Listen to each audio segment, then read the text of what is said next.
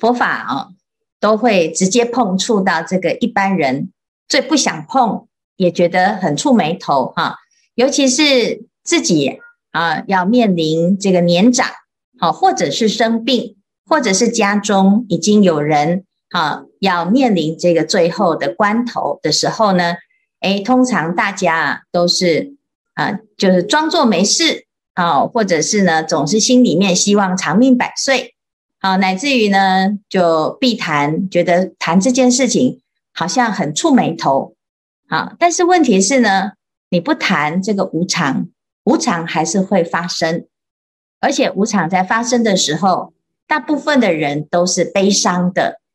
但是佛法呢，他承认了这个事实，他很勇敢的去谈，所以一般人以为啊，就是一种消极。好像春观百花开，秋睹黄叶落，就是无常啊。事实上是无常啊，但是呢，好像谈无常就是消极，是吗？如果谈完无常，你就变成什么都不想做，的确也有这种问题。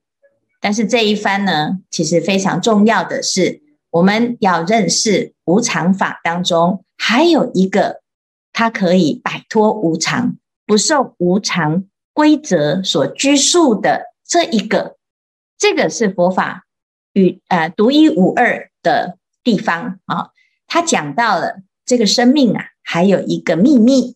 这个秘密呢，不是只是无常而已哟。如果你能够了解这个无常，好，然后呢，也能够把握这个无常，而且呢，珍惜在无常当中的每一件事情的发生。其实它反而是另外一种积极的作为，只是一般人呢，一听到无常就先等于死，好，就先等于啊，嗯，这个没有希望，就先等于放弃。那是我们大部分的人误解了谈无常的这一件事情的意义。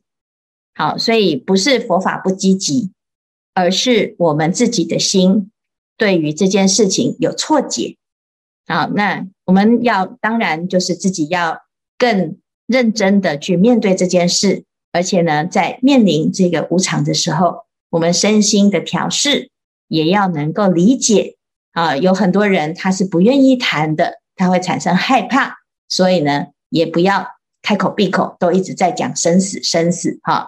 那虽然印光大师讲要常常把死字贴在额头。可是贴在额头，不表示一直要到告诉到啊，诶，到处告诉别人说哦，人生无常哦，赶快哦，一心念佛。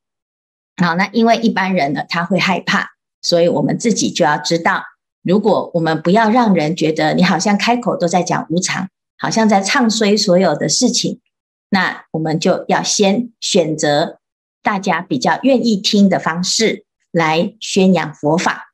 好，那慢慢的引导。就可以真的去体悟到这件事情。